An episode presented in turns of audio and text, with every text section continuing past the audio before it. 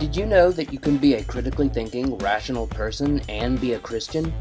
Did you know that there's good evidence that Christianity is true? Did you know that the Christian faith can withstand the toughest of scrutiny? Welcome to the Cerebral Faith Podcast, where we believe because of the brains God gave us and not in spite of them. I'm your host, Evan Minton. Welcome to the Cerebral Faith Podcast. Today I'm going to be talking about one hell of a theological issue.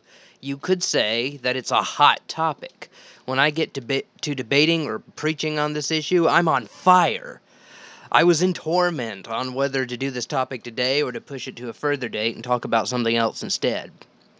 If you haven't gotten the hint, uh, if you haven't inferred what I'm going to talk about through all of my punny hints, the topic I'm going to be talking about is the top the doctrine of hell. And unlike my puns, hell is no laughing matter. Not only is it a place you don't want to go, but it is one of the arguments that sets itself up against the knowledge of God and that we as Christian apologists need to demolish. Here I'm alluding to 2 Corinthians 10:5. Many people think that the doctrine of hell is incompatible with a perfectly good and loving God. How could a good God send people to hell, they ask?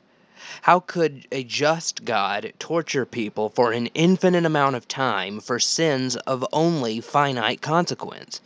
How could God torture people for an infinite amount of time for sins that of, are only a finite consequence? Isn't that cosmic overkill? Isn't it uh, not even Hitler is bad enough to be tortured for an infinite amount of time, right? And also, if you need to believe in Jesus to avoid hell and get into heaven, what happens to those who die without ever hearing the gospel preached? What happens to babies who die? How could it be possible for God to punish all sins equally? These and other objections are what I'm going to be dealing with in today's podcast episode. By the way, for those who want to go further into this topic, I wrote a, a, whole book on this called A Hellacious Doctrine, a defense of the biblical doctrine of hell. I published it back in uh, July of 2017 and you can buy it on Amazon.com on paperback and Kindle formats. The book isn't as big as my other ones, it's only 150 pages, but 150 pages is more content than I can cram into a one hour podcast. So check that out if you want to go further. First, let me explain why hell even exists and why God would even send people there. Is God is God a, a sadist? Does he send people to hell for no reason at all? Why, why does why does God do that? Why does God why doesn't God just let everyone into heaven? Well, the Bible states in Romans 3:23 and Psalm chapter 14 verses 2 to 3 and a couple of other places that every person on the face of the planet has sinned and has fallen short against God's moral standards. Romans 3:23 says, "All have sinned and fallen short of the glory of God."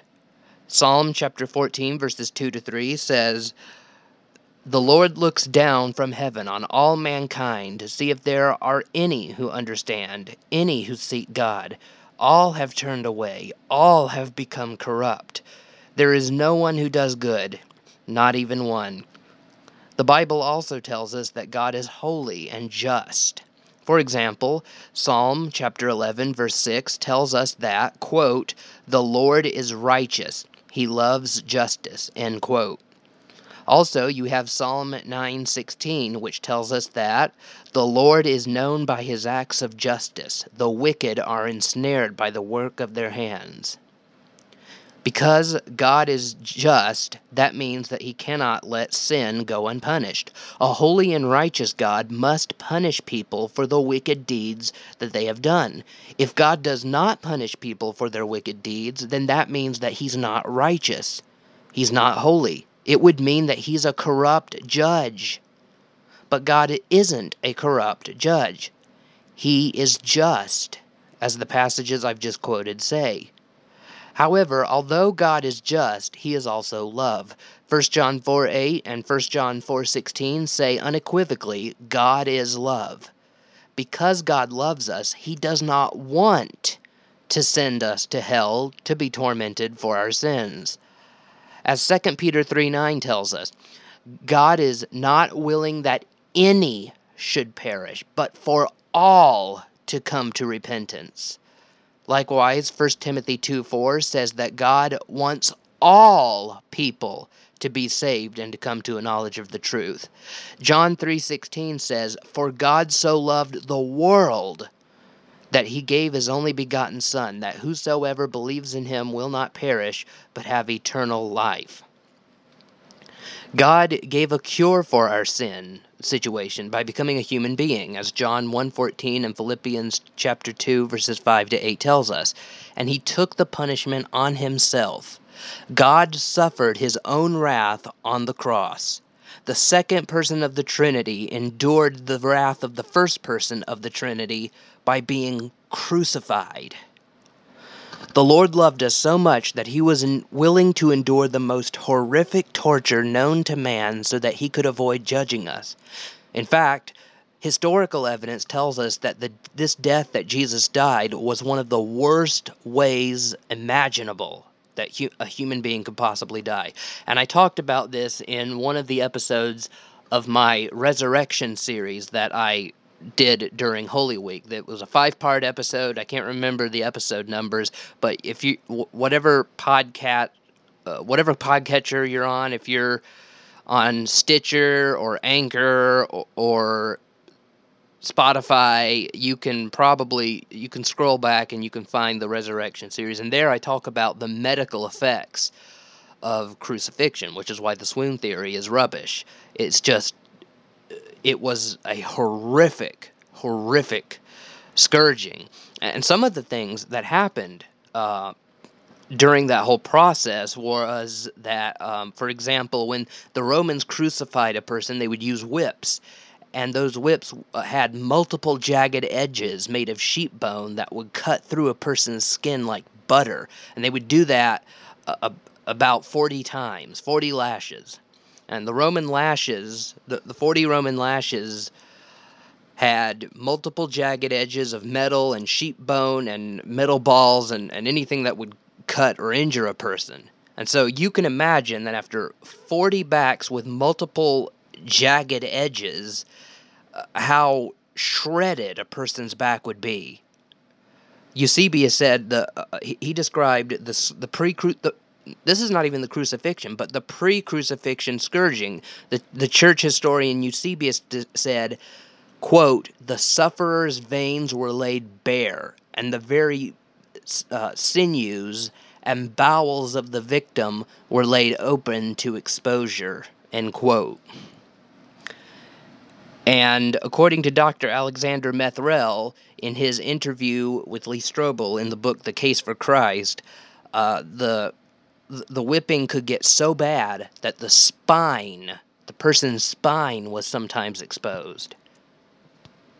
After going through that hellacious beating, the Romans nailed Jesus to the cross and they nailed him they nailed him through the median nerve. And this, according to medical experts, uh, including but not limited to Dr. Alexander Metherell, uh, this being nailed through this nerve would have produced a pain that was like being struck by lightning, or as some people say, it was uh, like taking the nerve of your funny of your funny bone and twisting it with a pair of pliers. That's how painful being nailed to the cross w- was. God loves us so much that He was willing to become a human and endure all of that so that we wouldn't have to. The best thing about hell is that no one has to go there. God made a way for human beings to attain salvation. All we have to do is accept it. God gave us free will. It's up to us where we end up for eternity. See Deuteronomy chapter 30 verses 15 to 19 and Joshua chapter 24 verse 15. If you accept Jesus as your Lord and Savior, if there are non Christians out there listening to this podcast, if you accept Jesus as your Lord and Savior and you pray to Him for salvation, confessing your sins and turning away from your life of sin, then His atoning death will be applied to you. His blood will cover your sins, and God will forgive you of everything that you've ever done wrong. This is what the Bible promises us in 1 John 1 9 and Isaiah 55 7. Isaiah 55 7 says, Though his sins be as scarlet, they shall be as white as snow. Let the, let the evil man forsake his ways. 1 John 1 9 says that God is that that if we confess our sins, God is faithful and just, and He will uh, forgive us of all our unrighteousness. However, if we reject Him, then we'll have to pay the penalty for our sins ourselves. I believe that God feels deep sorrow when He has to send human beings to hell. The the same way that earthly parents mourn over the physical deaths of their children. For example, in Ezekiel 18:23, God says through the prophet Ezekiel that he does not take pleasure in the death of the wicked, but prefers that the wicked turn from their sins and live. God repeats this in Ezekiel 33:11. And in Luke chapter 19 verses 41 to 44, we read that as Jesus approached Jerusalem, quote, as he approached Jerusalem and saw the city, he wept over it and said, If you, even you, had only known on this day what would bring you peace. But now it is hidden from your eyes. The days will come upon you when your enemies will build an embankment against you and encircle you and hem you in on every side. They will dash you to the ground, you and your children within your walls. They will not leave one stone on another because you did not recognize the time of God's coming to you. End quote.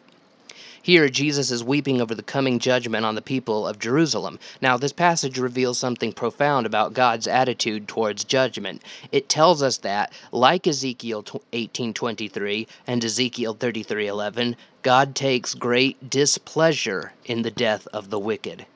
Jesus was weeping over what would happen to these people because they rejected him as Messiah. Uh, we can infer that he was weeping over their eternal damnation we can infer that he was weeping over their eternal damnation because they were what Jesus is referring to here is the destruction of Jerusalem, which was recorded by Josephus among other historians. Now, he he was weeping over their eternal damnation because millions of Jews were slaughtered by the Romans in that event in 70 AD. And if they died physically, while dead spiritually, that means that their souls went to hell. So Jesus is anticipating that these people getting killed by their enemies and God having to send them to hell for rejecting Christ. With love, there is always heartbreak. And since God's love is the greatest love of all, then I imagine his heartbreak is the greatest of them all, too. If God wants all people saved and everyone who gets saved becomes a child of God, as John chapter 1 verse 12 tells us, then it follows that God loves all people in the same way that a mother or father loves their children. God wanted us to stay out of hell so much that he suffered hell on a Roman cross. The cross of Christ is God's way of saying, I'd rather it be me than you. Now, that is not the end of the of the issue though. There are we can the skeptic can admit okay granted we god we are sinners. We've we've done wrong. We've all, all of us have done wrong to some extent or another. And god has to punish sin. But because god loves us he didn't want to punish sin. So he became a man and took the punishment on himself. And all we have to do is turn in faith to Him, repent of our sins, confess Jesus as our Lord and Savior, and we'll be saved. We won't have to be punished for our sins. Um, and it's up to us. And, and if anyone who doesn't accept Christ's offer of redemption has to pay the penalty himself, that's fair. If you want, like God said in Ezekiel 18, if you want to, if you want to live, turn from your sins. If you don't, you'll die. How am I being unfair? Is and he's talking to the Israelites. How am I being unfair? My ways are not unfair. Your ways are unfair. My ways are not unjust. Your ways are unjust. Turn and live. If you don't turn, you'll die. That how that's fair, right? But what about the the severity of the punishment? All of us firmly believe that the punishment should match the crime right? The punishment should match the crime. Uh, we should never punish any any crime more severely than what it deserves. You wouldn't execute someone for stealing a candy bar. Right? But you also shouldn't punish a sin that's too that isn't severe enough. That's why we don't give a slap on the wrist to serial killers. Now, this belief that you should uh, undergirds the objection that eternal torment in hell is far too severe for God to dish out. What crime could possibly be so bad, so evil, so severe that an eternity of unending, unwavering suffering would be a fitting punishment? You could think of the worst person imaginable. Um, someone who kills innocent people on a daily basis. They eat babies. They have a plethora of women locked up in their basement whom they rape and torture on a on a frequent basis. And to top it all off, they are thieves and they blaspheme God as well. They are the worst person imaginable.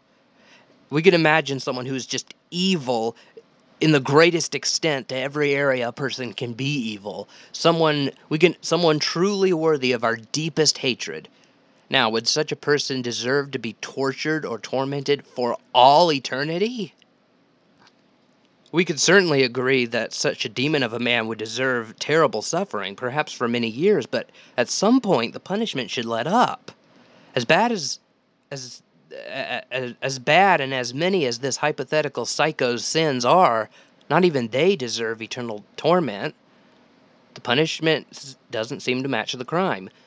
Now, I the I am sympathetic to this objection. I struggled with it for I struggle very very much with it. And I found some satisfying answers to it. Now, first, let me just get this out of the way. Some Christians would say that the objection presupposes a false premise, namely that people are tormented for all eternity in hell. They would say, no, what God does when he condemns a person is he annihilates them from existence. He either annihilates them immediately upon condemn about upon pronouncing sentence, or uh, they endure torment for a little while, and then they be they're snuffed out of existence, and depending on how severe their sins are, will depend on how long they're tormented. But eventually, they're annihilated. Um, this view is called annihilationism. Now, in my book, A Hellacious Doctrine, in chapter two, I talk about the biblical arguments for and against uh, annihilationism. This is not the place to get into that. I'm not going to debate whether or not the Bible teaches annihilationism.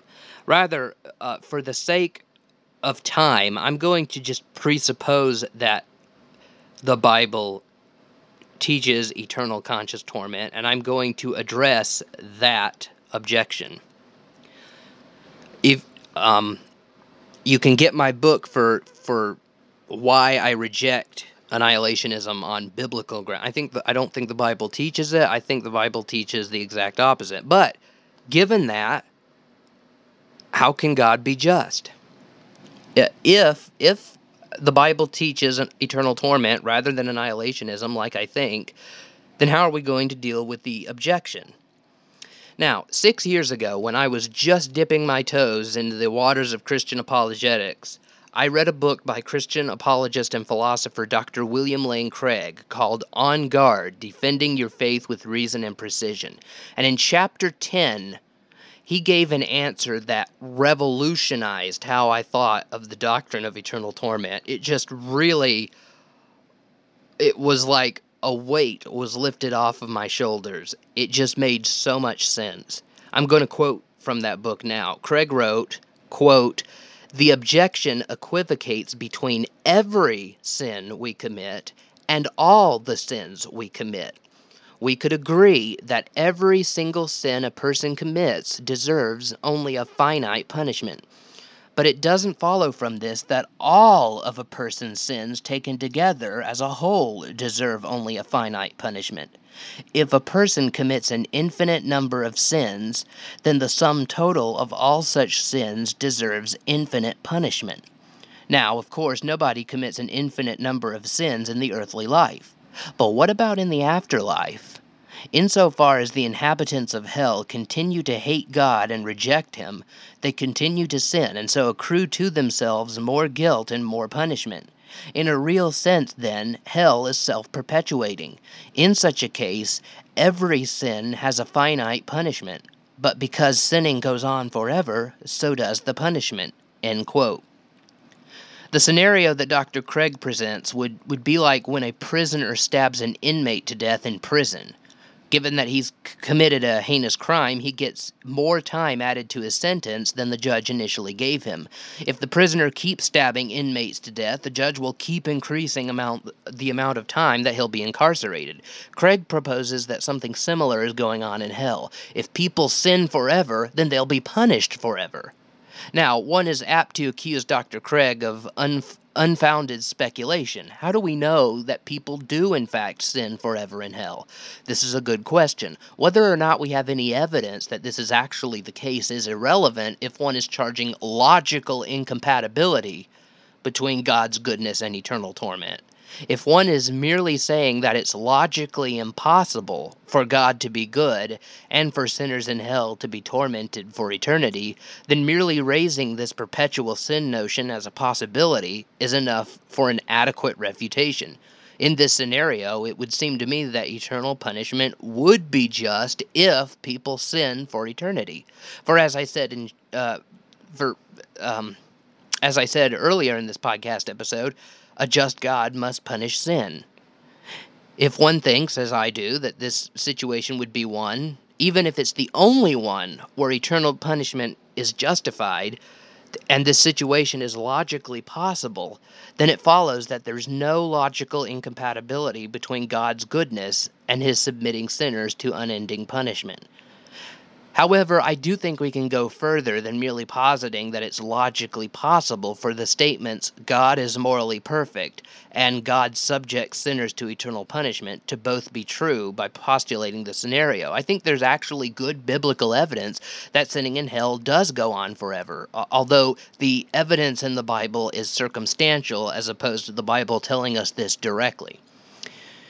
My argument here could be expressed in the form of the following syllogism 1. People who do evil things deserve to suffer. 2. The people in hell do evil things for eternity. 3. Therefore, the people in hell deserve to suffer for eternity. This is a logically valid syllogism, as it takes the form modus ponens. Therefore, if the premises are true, the conclusion follows logically and necessarily. The only way to refute the argument would be to show that one of the premises are, is false. So, are these premises true or are they false? Well, let's look at them. Premise 1 seems to me to be intuitively evident. Just think about it. Do you think that the person who caused 9 11 deserved to suffer for what they did? Yes. Did Hitler? Yes. If you said yes to both of those, then that means that you agree with premise 1 you agree that people should experience something unpleasant for these nasty deeds. If someone murdered a family member of yours, you'd probably want to, to beat the killer to a pulp because you think he deserves that and probably more for killing your loved one. In some cultures in the world, the tribal chief will give criminals a certain amount of lashes depending on the crime he committed. The tribal chief does this because he and the tribe believe that evildoers need to experience something unpleasant. It, it seems to me to be universally recognized that crime deserves punishment, and punishment, by its very nature, isn't pleasant. Even King David agrees with this premise. Remember when Nathan told him the parable of the person stealing another man's lamb in order to kill it for a meal?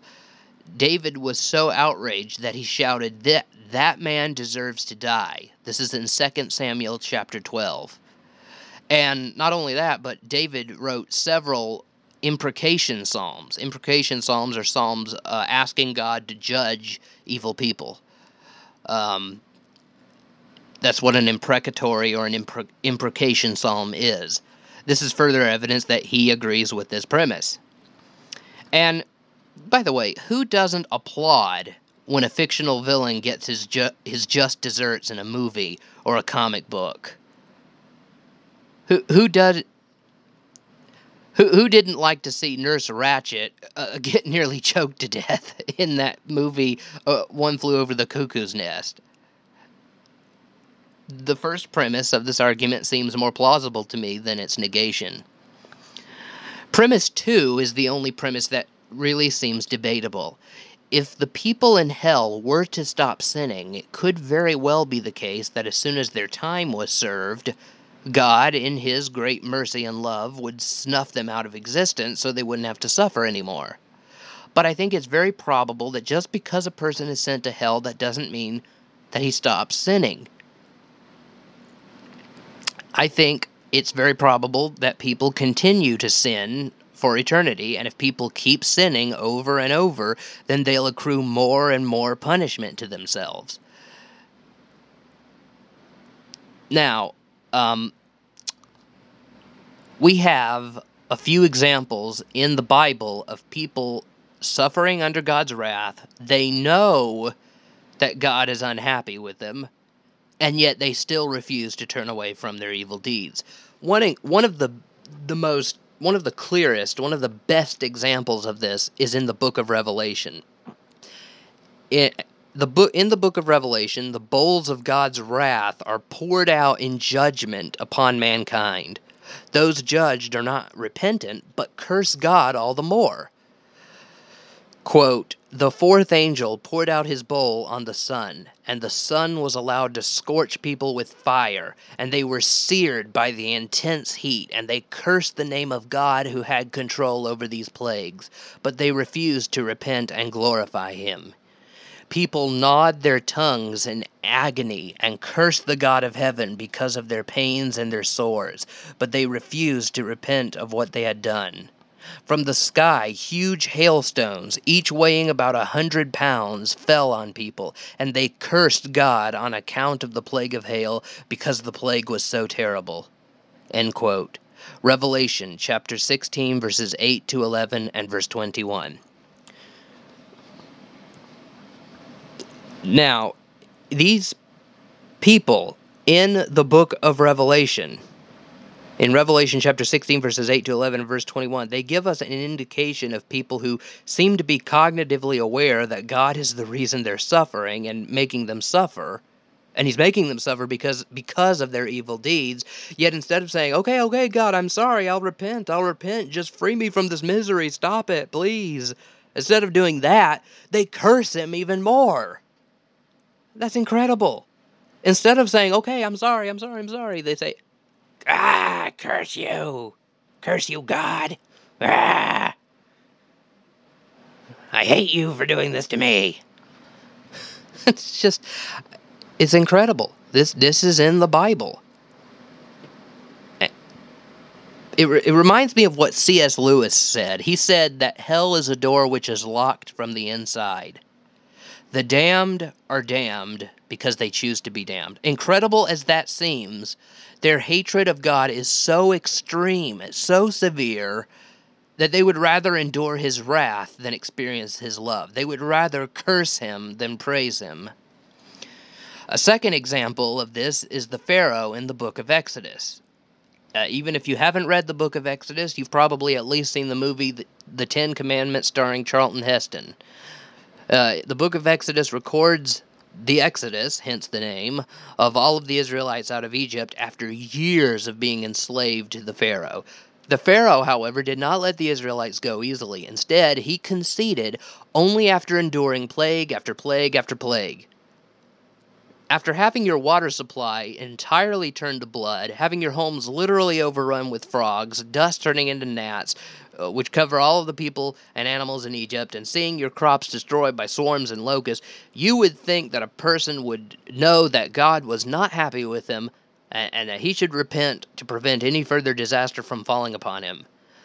But no, there were ten plagues in all, and only on the tenth plague, the death of every firstborn son, including Pharaoh's own son, did Pharaoh change his mind and cease opposing God. But eh, eh, he only then did he let the Israelites go free.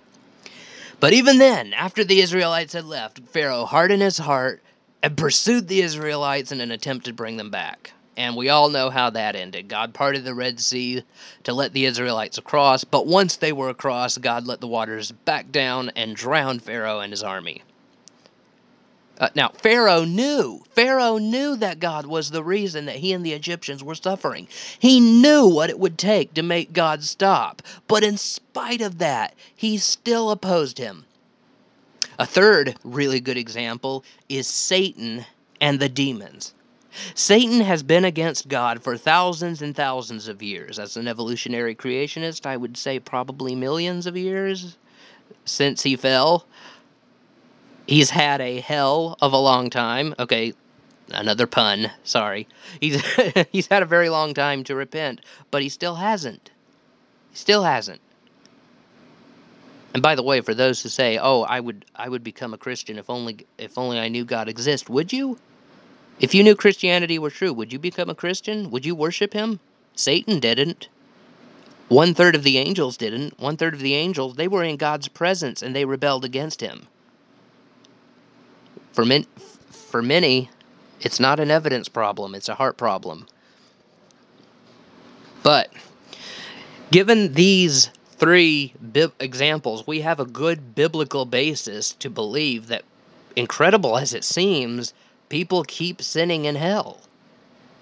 So, premise two is true. Now remember, the objection against hell presupposes that there is a God, that there is a hell, that Christianity uh, and that the Bible correctly describes what is going on in hell. In other words, the the objection against God's goodness and hell's com- and hell and, and their compatibility, it presupposes that Christianity and the and the Bible are true. So the I am appealing to the Bible to defend God's character. But this is totally legitimate because this is this is an argument that, that Christianity is incoherent, internally incoherent. This, and the people who mount the objection against God use the Bible. So the Bible is the battleground for both the non Christian and the Christian. We're both presupposing that the Bible accurately depicts God's character and the nature of hell. So anyone who say, "Oh, well, you're presupposing the Bible is true," well, yeah, well, so is the skeptic. So don't pull that. now, some have asked me, "What does sinning in hell look like?" Oh, what if, if sinning we've got good reasons to believe both premises are true, and the conclusion follows. Therefore, people deserve to suffer for eternity in hell. Uh, because of premise two, they sin forever in hell. People have asked me, what does that look like? Um, well, we don't we don't really know for sure. Uh, we don't know for sure what kinds of sin the sinners are committing in hell. Now, it could be it could be a case that their only sin is blaspheming God for eternity, like we see in Revelation chapter 16. You bleeping mother bleeping bleep, get me out of here, you evil sick tyrant. I'ma cut you. now, or something like that. You know, this is that's certainly sinful, and and that would merit additional punishment and to what they've already experienced. In addition to the sins that they committed while they were still alive, like lust and murder and adultery and idolatry and lying and all that. Um, you know, th- this this continual blaspheming, this uh, uh, because of their punishment, is what we have in Revelation chapter sixteen. Pe- the people endure God's wrath, continually curse them. It, another possibility is that the suffering in hell might be caused by the very people in hell. Think about it this way look at how horrible this world is because people treat each other like crap. People kill, rape, molest, mock, and steal from one another all the time. We've practically turned this world into a semi hell. I cannot turn on the news without hearing of another murder or another kidnapping that happened. Oh, look, another mass shooting. That's the fifth one this year. Now imagine a world where a bunch of sinners, God just leaves them alone. They're, they are off to do their own thing. They are left to their own devices. And they do some a lot of the same things they did while they were still alive. like Adolf Hitler, for instance. In that kind of world, human beings would create hell themselves. Now, in this view, talk about fire is merely metaphorical speech. I, I give some reasons in my book for thinking that the, all of the fire language in the Bible is a metaphor. Uh, quick quick reason for that is is that the Bible describes hell as being both full of fire and full of darkness. Now, if the fire is literal, the darkness cannot be literal because the fire would light everything up. Of course, it's also possible that the fire is literal and the darkness is metaphorical. Uh, you know, we use darkness as a as a metaphor for evil or, or serious things all the time. Um, you know, like dark humor. You know, dark humor is like food. Not everyone gets it. um, you know, so it. But but what we know for sure is that they both cannot be literal. They, they because they they contradict each other. If you have literal fire, you can't have literal darkness. If you have literal darkness, you can't have literal fire. They both could be metaphors, but they both can't be literal. Now, in this view, where people create hell themselves, the talk about fire is just merely metaphorical speech. It's just trying to give a description of how horrible living in such a world full of evil people doing harm to one another and no divine intervention to bring good out of it would be like. Uh, like imagine if you if you were to place a bunch of serial killers in a locked room with each other and they were all trying to kill each other. That would be horrible for them anyway. Well, uh, some think of hell like a room full of psychos trying to hurt one another. People are torturing people are torturing one another in hell. Not it's not God torturing them, they're doing it to each other. God is indeed punishing them, but he's doing so indirectly. The reason why they have to endure that for eternity is because they're committing sins against each other for eternity. Therefore, they have to continue to suffer at the hands of their fellow sinners for a longer period of time because of their own sins. If this theory is true, hell could be either a wonderful place or the worst place possible, just depending on who's there. If all the people in heaven were to move to hell and all the people in hell were, would would move to heaven, pretty soon heaven would be hell and hell would be heaven. Now, an atheist blogger who goes by the pseudonym the counter apologist i debated him by the way several years ago. You can find the debate uh, the link to the to, to the debate on my website cerebralfaith.blogspot.com and he brought up this objection in the debate but i'm what i'm quoting from is not a transcript of the debate. It's from a blog post he wrote. He's the counter apologist and, and he wrote quote there are a few more laughable objections, like saying hell is a prison that's run by inmates, and, and, since God isn't there, it's only as terrible as the people in, in hell make it. But any person who made a prison that let inmates do whatever they wanted to other inmates would be arrested for crimes against humanity on earth. What does that say about God? End quote. The thing is that hell, on this view, uh, gives the unbeliever exactly what he wants what he wants is eternity away from God. As C.S. Lewis wrote, quote, There are those who say to God, Thy will be done, and those to whom God says, Thy will be done, end quote.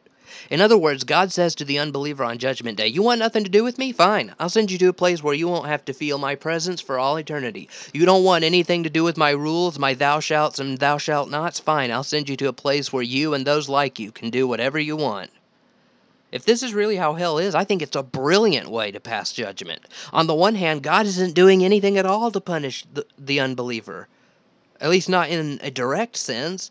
He's not keeping a fire going to perpetuate their screams, or he's not making literal fiery rocks fall on their heads or anything like that. He's just putting all of the evil and unrepentant sinners in another world so that they'll be quarantined from the rest of creation and say, You don't want anything to do with my rules? Fine I'll give you what you want. Have at it. You're free to do whatever you want for all eternity. Now, on the flip side of that coin, this is the worst thing that could happen to a sinner because now he's going to be at the mercy of other sinners and also the evil within himself. And because people are sinning for eternity, they therefore have to endure that kind of existence for eternity. Perpetual sin equals perpetual punishment. Not even atheists themselves think that it's unjust to punish people for their sins.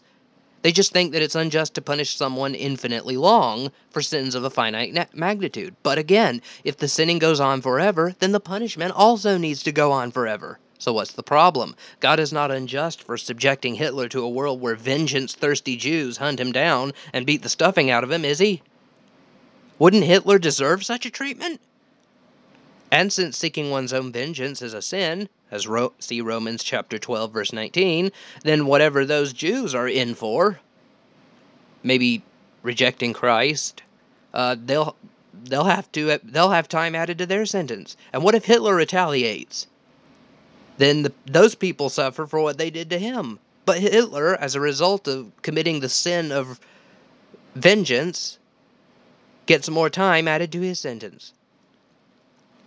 What about the argument that if a human warden did this, he'd be charged with crimes against humanity? To that, I just say, I think that's a red herring. Uh, you have to refute my syllogism if you want to avoid the conclusion. It's what it's a question of what people deserve. Do people deserve what they get in this scenario? What what what what what what, he, what, what the counter apologist has to do is refute either premise one or premise two. Just saying, oh well, if a human warded it, well, we're not dealing with a human warden. We're dealing with the God of the universe. Which premise do you reject and why?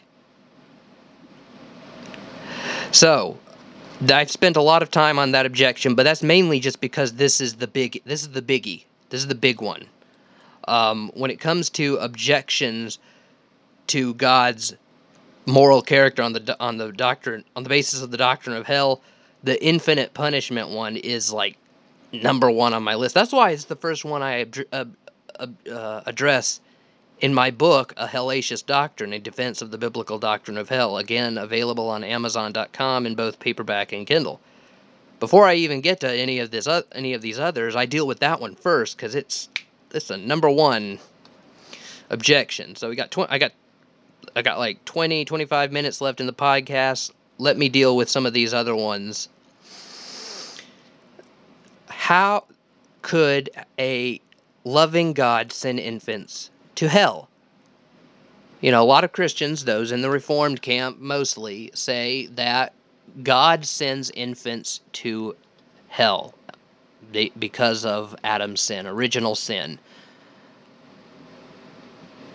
Um, I don't. I don't think he does. I don't think God does send babies to hell. I think, for one thing, uh, original sin. I don't think that that is true. I take. I would side more with the Orthodox view, the Eastern Orthodox view of original sin. I do believe that we all inherit a sinful nature from Adam.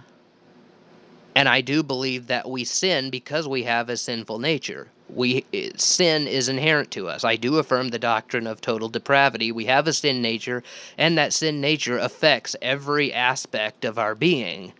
So I'm not a I'm not advocating Pelagian here, but ra- there but there is a difference between inherited guilt and inherited depravity. I accept inherited depravity. What I reject is inherited guilt.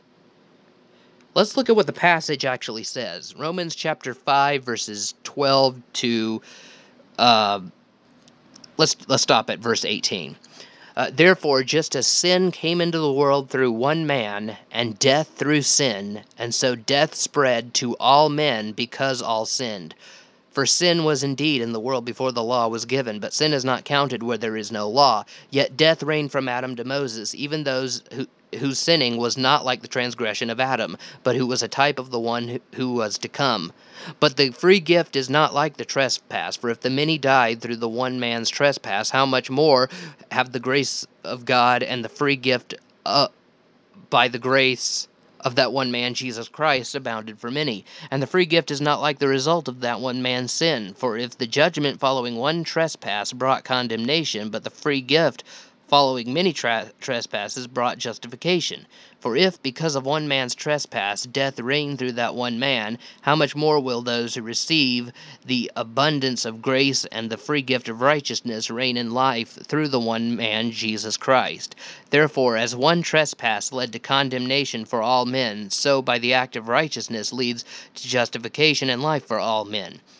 Now, is this saying, is this is this passage saying that God holds all people accountable for the sin of eating the forbidden fruit in the Garden of Eden? No, I don't think so. And I think verse 12 gives it away. Therefore, just as sin came into the world through one man, Adam, and death through sin, so death spread to all men. Why did, why did death spread to all men? Because all sinned. It says death spread to all men because all sinned. It doesn't say death spread to all people because Adam sinned, as we would expect Paul to say if that's what if er, if inherited guilt is what Paul is preaching. But no, it says death spread to all men because all sinned. The reason we all die is because we all sin. The reason we all sin is because we all have a sin nature. The reason we have a sin nature is because our parents had a sin nature. The reason our parents had a sin nature is because their parents had a sin nature. And the reason their parents had a sin nature is, and so on and so forth, all the way back to Adam and Eve. Adam and Eve had a sin nature. Why did Adam and Eve have a sin nature? Because Adam and Eve ate the forbidden fruit and committed the first sin, introducing sin to the human race. What I believe Paul is ad, uh, is putting forth here is a sort of chain reaction where this the action of one man has a, a ripple effect throughout human history. Adam sins, Adam obtains a sin nature. Adam has children. Their children, his children have a sin nature. Because they have a sin nature, they sin. Because they sin, they die. And so on and so forth. That is what I think Paul is saying here. And so, in one sense, people experience spiritual death because of Adam's sin. But it's not because they're being held accountable for Adam's sin, but rather, Adam's sin brought about didn't determine, but it brought about them sinning. And so I just don't think that appealing to, uh, to original sin as justification for infant damnation I don't think that's a good argument. Furthermore, there is good evidence for what theologians call the age of, of accountability. Now, there is no Bible passage that says outright that babies automatically go to heaven when they die. Nevertheless, there are verses in Scripture that would allow us to make that inference. In Matthew chapter 19, verse 24, Jesus said, Let the little children come to me, and do not hinder them, for the kingdom of heaven belongs to such as these. The one passage that seems to identify with this topic more than any other is 2 Samuel chapter 12 verses 21 to 23. The context of these verses is that King David committed adultery with Bathsheba with a resulting pregnancy. The prophet Nathan was sent by the Lord to inform David that because of his sin the Lord would take the child in death. David responded to this by grieving, mourning, and, and praying for the child. But once the child died, David's mourning ended. David's servants were astonished to hear this. They said to King David, What is this thing you have done? While the child was alive, you fasted and wept, but when the child died, you arose and ate food. David's response was, While the child was alive, I fasted and wept, for I said, Who knows? The Lord may be gracious to me, that the child may live. But now he has died. Now, now he has died. Why should I fast? Can I bring him back again? I shall go to him, but he will not return to me. This is 2 Samuel chapter 12. Now, David's response indicates that those who cannot believe are safe in the Lord. David said that he would go to he would go to his child, but he couldn't bring the child back to him. Now, how could David go to his child unless the child went to the afterlife? Unless child unless his child went to heaven. Moreover, the fact David this seemed to brought this seemed to have brought David comfort. David seemed to, re, to really be indicating that he would see his child again someday. even though he couldn't bring him back. Another passage is Deuteronomy chapter 1, verse 39. And the little ones that you said would be taken captive, your children who do not yet know good from bad, they will enter the land, and I will give I will give it to them and they will take possession of it. Exodus chapter 30 verses 14 to 15 says, All who cross over, over those 20 years old or more, are to give an offering to the Lord. The rich are not to give more than a half shekel, and the poor are not to give less. When you make an offering to the Lord to atone for your lives. In each of these cases, God does not judge people below a certain age. David said that he would that his baby son would be with him.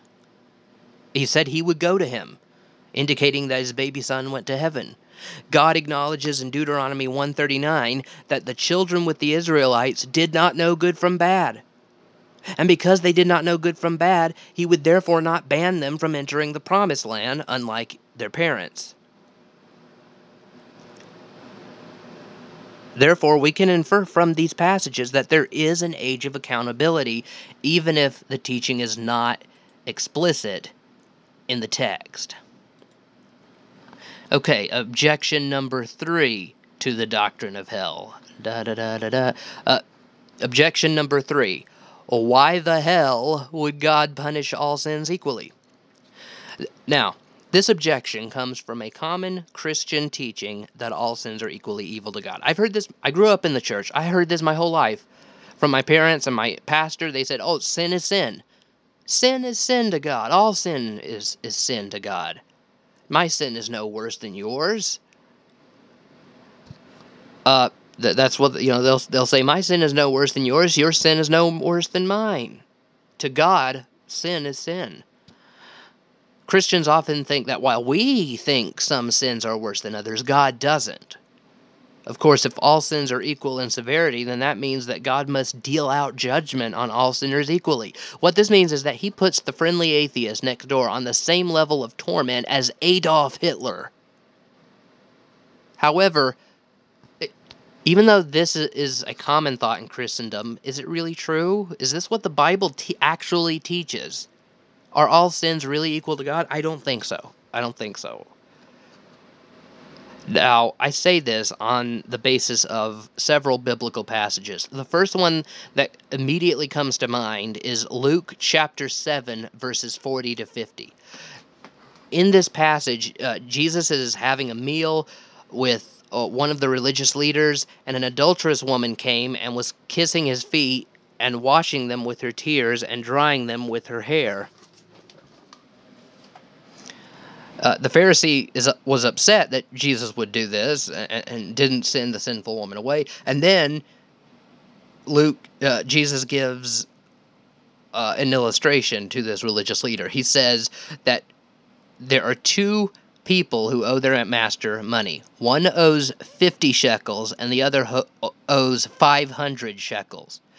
However, the master forgave both of their debts equally. And Jesus then asks the Pharisee, Who will love their master more? And the, the Pharisee answered, The one who owed him the most money. Now, Jesus here seems to be indicating that there are some people who are more in debt to God than others. The, one, in Jesus' illustration, one guy owed his master 50 shekels, and another person owed him 500 shekels. 500 is more than 50. Clearly, one person was more in depth, it was more in debt than the other. And Jesus used this as an illustration of people uh, of people being in sin, a sin debt to God, but God forgiving us.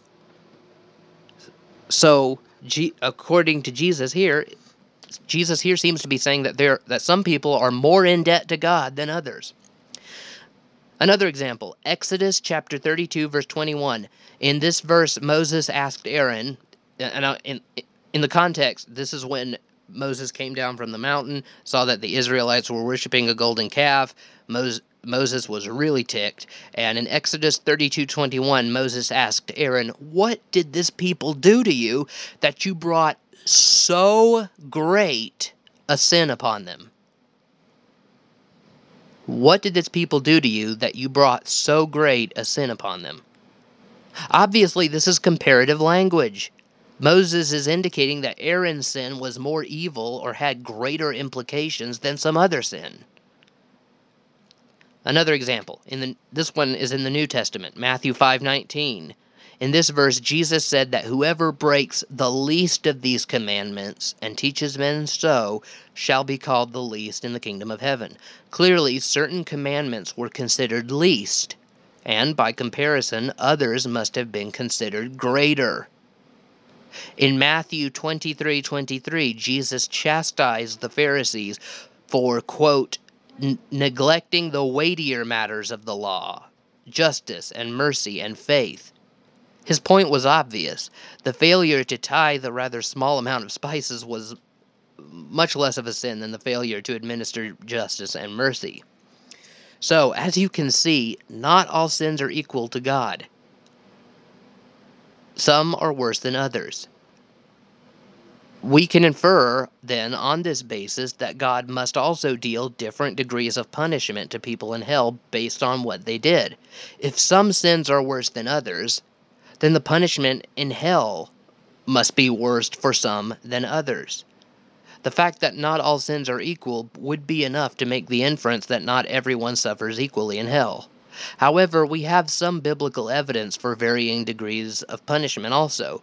One example of this in Math- is Matthew chapter 10 verses 11 to 15. In this passage, Jesus sent out the 12 apostles to preach, for them to, to look for a house with someone in it who will let them stay for the night.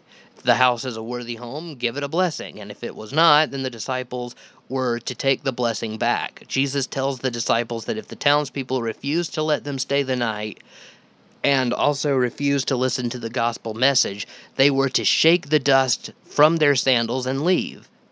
Jesus then says, I tell you the truth, the wicked cities of Sodom and Gomorrah will be better off than such a town on Judgment Day.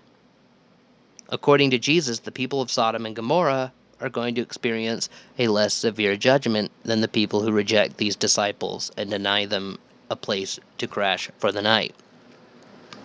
The people of Sodom and Gomorrah will be better off than these people. This is highly suggestive of differing degrees of punishment. If there are di- varying degrees of punishment, if there were no, uh, or rather, if there were no varying degrees of punishment, then how is it possible for Sodom to be better off than anyone on Judgment Day? If all sins are equal, and therefore all punishment is equal, how can anyone be better? How can anyone be better off than anyone else? Now, let's come. We now come to the final objection, and that is the prob what is called the problem of the unevangelized. The problem of the unevangelized. Acts chapter 4 verse 12 says, "Salvation is found in no one else, for there is no one no other name under heaven given to mankind by which we must be saved." And in John chapter 14 verse 6, Jesus said, "I am the way and the truth and the life. No one comes to the Father except through me." The Bible is pretty clear that Jesus Christ is the only way that anyone's going to get into heaven. Acts 4:12 and John 14:6 are unequivocal. Non-Christians have a hard time with this doctrine though. They think that God is being too narrow in providing us with only one way out. I used to scoff at this objection. I used to think, well, oh, we should be grateful that God provided any means at all to be saved. After all, God doesn't owe salvation to anyone. God wants everyone to be saved, as First Peter, as First Timothy two four and Second Peter three nine say, and as Ezekiel eighteen twenty three indicates, he takes no pleasure in the death of the wicked, but he he prefers that everyone he prefers that the wicked turn from their way and live. John three sixteen says, God so loved the world. Who's a part of the world? Are you a part of the world? Am I a part of the world? Is Adolf was Adolf Hitler a part of the world? Are the people of ISIS are the members of ISIS parts of the world? Yes, anyone who is a part of the world is someone God loves and sent his son to die for. So, yeah, God wants everyone saved. He loves everyone, but he doesn't owe salvation to anyone. He's not he doesn't owe us salvation. It's salvation is, is an unmerited gift that God offers us. We should be grateful he provided any way at all. But I, I I now know precise I now understand precisely the problem underlying the hang up with Jesus being the only way. And the problem of the unevangelized is that underlying issue. What happens to those who never hear of Jesus? Does God send them to hell? How could God do that? How could God, who loves the entire human race according to John 3:16, condemn some to hell for rejecting Christ if they haven't even so much as heard of his name. We know that it's unjust to penalize someone for not fulfilling a moral obligation if they were unaware and or incapable of uh, of be, of being aware or unable or, or able to fulfill that obligation.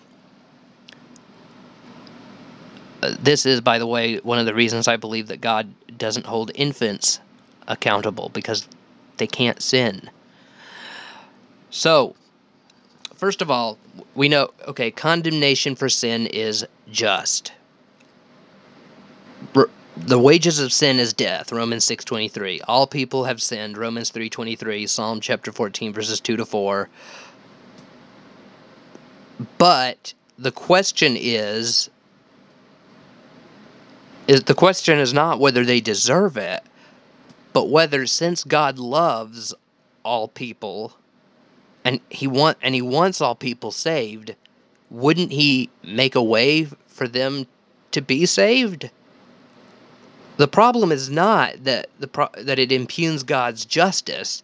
It seems to be that it impugns his love. If you love someone, you would want to save them from permanent harm.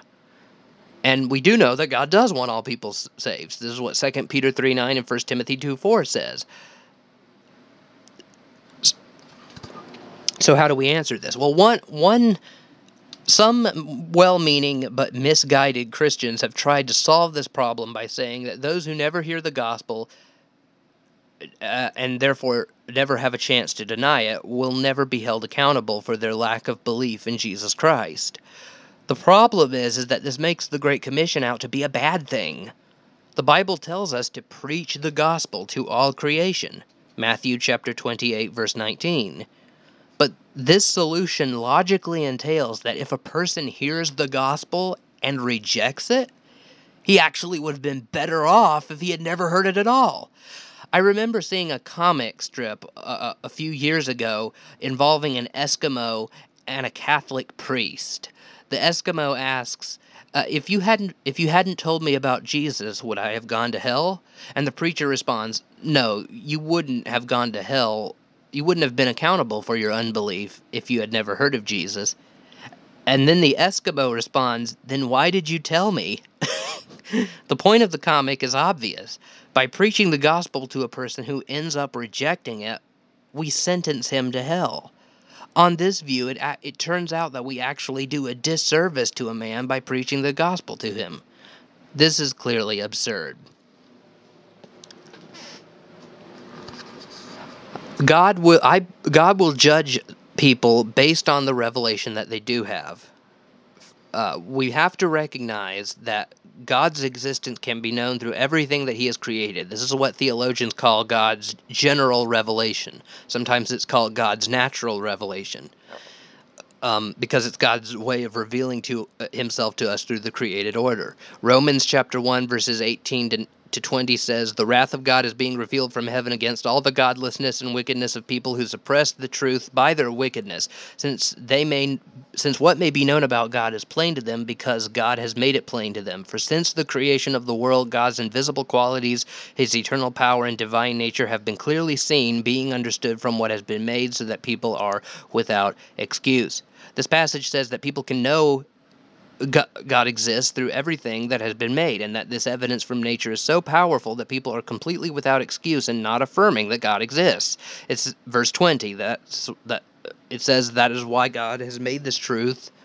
Uh, he, he has made this truth very evident to mankind in verse 19, and that people essentially have to talk themselves out of believing that God exists. Verse 18. Psalm chapter 19 says the same thing. The heavens declare the glory of God, the skies proclaim the work of his hands. Day after day they pour forth speech, night after night they reveal knowledge. They have no speech, they use no words, no sound is heard from them, yet their voice goes out into all the earth, their words the, the ends of the world. The heavens declare the glory of God. To declare the glory of God presupposes declaring the existence of God. You can't declare the glory of someone unless you declare that that person exists. Some Christian apologists and theologians suggest that perhaps God judges the unevangelized based on the revelation that they already do have. Uh, the revelation from God in nature and conscience. God, God exists. There is a creator. Psalm 19, Romans chapter 1. Moreover, Romans chapter 2, verses 14 to 15 says that God programmed a sense of right and wrong on our hearts. The uh, this is known as the moral law. Dr. William Lane Craig wrote in chapter 10 of his book On Guard that, quote, Imagine a North American Indian living prior to the arrival of Christian missionaries. Let's call him Walking Bear. Let us suppose that as Walking Bear looks up at the heavens at night and sees the beauty of nature around him, he senses that all of this has been made by the Great Spirit. Furthermore, as Walking Bear looks into his own heart, he senses there the moral law, telling him that all men are brothers, made by the Great Spirit, and he therefore realizes that he, we ought to live in love for one another. But suppose that instead of worshiping the Great Spirit and living in love for his fellow man, Walking Bear ignores the Great Spirit and creates totems of other spirits, and that rather than loving his fellow man, he lives in selfishness and cruelty toward others. In such a case, Walking Bear would be justly condemned before God on the basis of his failure to respond to God's general revelation in nature and conscience. End quote. In this case, Walking Bear can be saved he can make it into heaven even though he didn't hear about Jesus Christ. Now, before I end up on pulpit and pen, this is not to say that people can be saved apart from the atoning work of Christ. Rather, it is to say that the atoning benefits of Christ's death could be applied to people without them having to be cognitively aware of Jesus Christ and his death on the cross. As William Lane Craig pointed out in his book On Guard, these people would be a lot like uh, Job and Melchizedek. Neither Job nor Melchizedek were aware of Christ, but nevertheless they had a relationship with God. Dr. Craig says that there could be modern day Jobs living in those small parts of the world which hasn't been reached with the gospel. Romans chapter 2 verse 7 says, "To those who by patience in well-doing seek for glory and honor and immortality, he will give eternal life." The Bible tells us that if you draw near to God, God will draw near to you. James chapter 4 verse 8. At this point, a very obvious objection arises. If people can be saved through the atoning death of Christ by just responding to God's general revelation in nature and conscience, then what is the point of evangelism? Why tell people about Jesus if they can be saved apart from hearing the gospel? The reason evangelism doesn't become superfluous in light of everything I've just said is because the Bible prevents us from having much optimism that there are very many people like Job and Melchizedek who respond to God's general revelation in nature and conscience. The language of Romans 1 seems to imply that the majority of people suppress the truth in their unrighteousness. Verse 18, and go off and worship other gods, gods of their own making, verses 21 to 22. And as I said in chapter 1, uh, I mean, uh, as I of my book, as I said in chapter one of my book, uh, the Hellacious Doctrine, I say there that doesn't necessarily have to be a statue or a totem pole. Putting anything as a higher priority than having a relationship with God is idolatry. Uh, moreover, Romans chapter 10, verse 14 gives us good reason to expect that most people won't come to salvation apart from hearing the gospel. Romans chapter 10, verse 14 says, how then shall they call on him in whom they have not believed? How th- shall they believe in him in whom they have not heard? And how shall they hear without a preacher? Paul doesn't seem to expect anyone to be saved by Christ unless they first hear about him. He's rhetorically asking how people can call on Christ without believing in him. Believing in him is a prerequisite for calling on him. But hearing about him is a prerequisite for for believing in him. And having a preacher tell them about Jesus is a prerequisite for hearing about him. Therefore, even though it's possible for someone to get saved solely on the basis of, of responding to God's general revelation, it is far, far more likely that someone will respond positively if they have both God's general revelation and his special revelation. This is why both preaching the gospel and doing apologetics is so vital. It seems that most people repent by having both of God's revelations rather than just one. God's primary way in bringing salvation to people is through Christian evangelism and missions. He has commanded us to preach the gospel to all nations, Matthew chapter 28 verse 19. In light of this, we can better understand why Paul says, quote, I am not ashamed of the gospel of Christ, for it is the power of God unto salvation to everyone that believeth. Romans chapter 1 and verse 16, KJV. Now, at this point, one may be wondering what would happen if, if some unevangelized person, though he rejected God's general revelation, what would what if he what if he would have responded to the gospel, special revelation, if only he had heard it? Um, returning to William Lane Craig's Walking Bear illustration, if Walking Bear rejected God's revelation in nature and conscience and dis- instead decided to worship idols and, and, and be a jerk, um, and he ends up going to hell as a result, uh, you might wonder how Walking Bear would have responded if a Christian missionary visited his village and, and told him about Jesus. Perhaps in that case, Walking Bear would have received salvation if he had both of God's revelations. This poses a problem, though, for, for if this is the case, it seems as though Walking Bear's fate was a result of a, a geographical and temporal accident. He, he just had the bad luck to be born in a time and place when and where he didn't have the opportunity to hear the gospel. But God is too loving to let someone perish simply because they didn't have a privilege to be a 21st century American living two blocks away from a church or a third world country in the path of missionaries. How should we respond to this? Well, first of all, even if it were the case that Walking Bear would have responded to God if he had endured through other circumstances, it is still nevertheless the case that Walking Bear could have responded to God in any circumstance he found himself in. Walking Bear could have responded to God's revelation in nature and conscience, with the tugging of the Holy Spirit, of course, thrown himself on the mercy of the Great Spirit and said, Great Spirit, I don't know who you are or what you want from me, but I know that you created all things and are Lord over all. I also know that I'm not as good of a man as I should be. Please have mercy on me. And God would have applied Jesus' blood and cleansed him of his sins. If Walking Bear ignores God's gener- uh, general revelation and ends up lost, it's his fault, not God's. He could not say to God on Judgment Day, Oh, if only you had created me in a different time and place, then I would have responded to the gospel. It's your fault that I never heard it and am therefore lost. God will say, No, you had the ability to respond to the revelation I did give you, yet you chose to ignore me. It's true that you would have repented if you had heard the gospel, but nothing prevented you from responding to my general revelation alone. Didn't you feel me tugging on your heart? Uh, secondly, and I'm drawing on again on the wisdom of Dr. William Lane Craig again, it's possible that people who would have responded to the gospel if they heard it actually do hear it. It could be the case that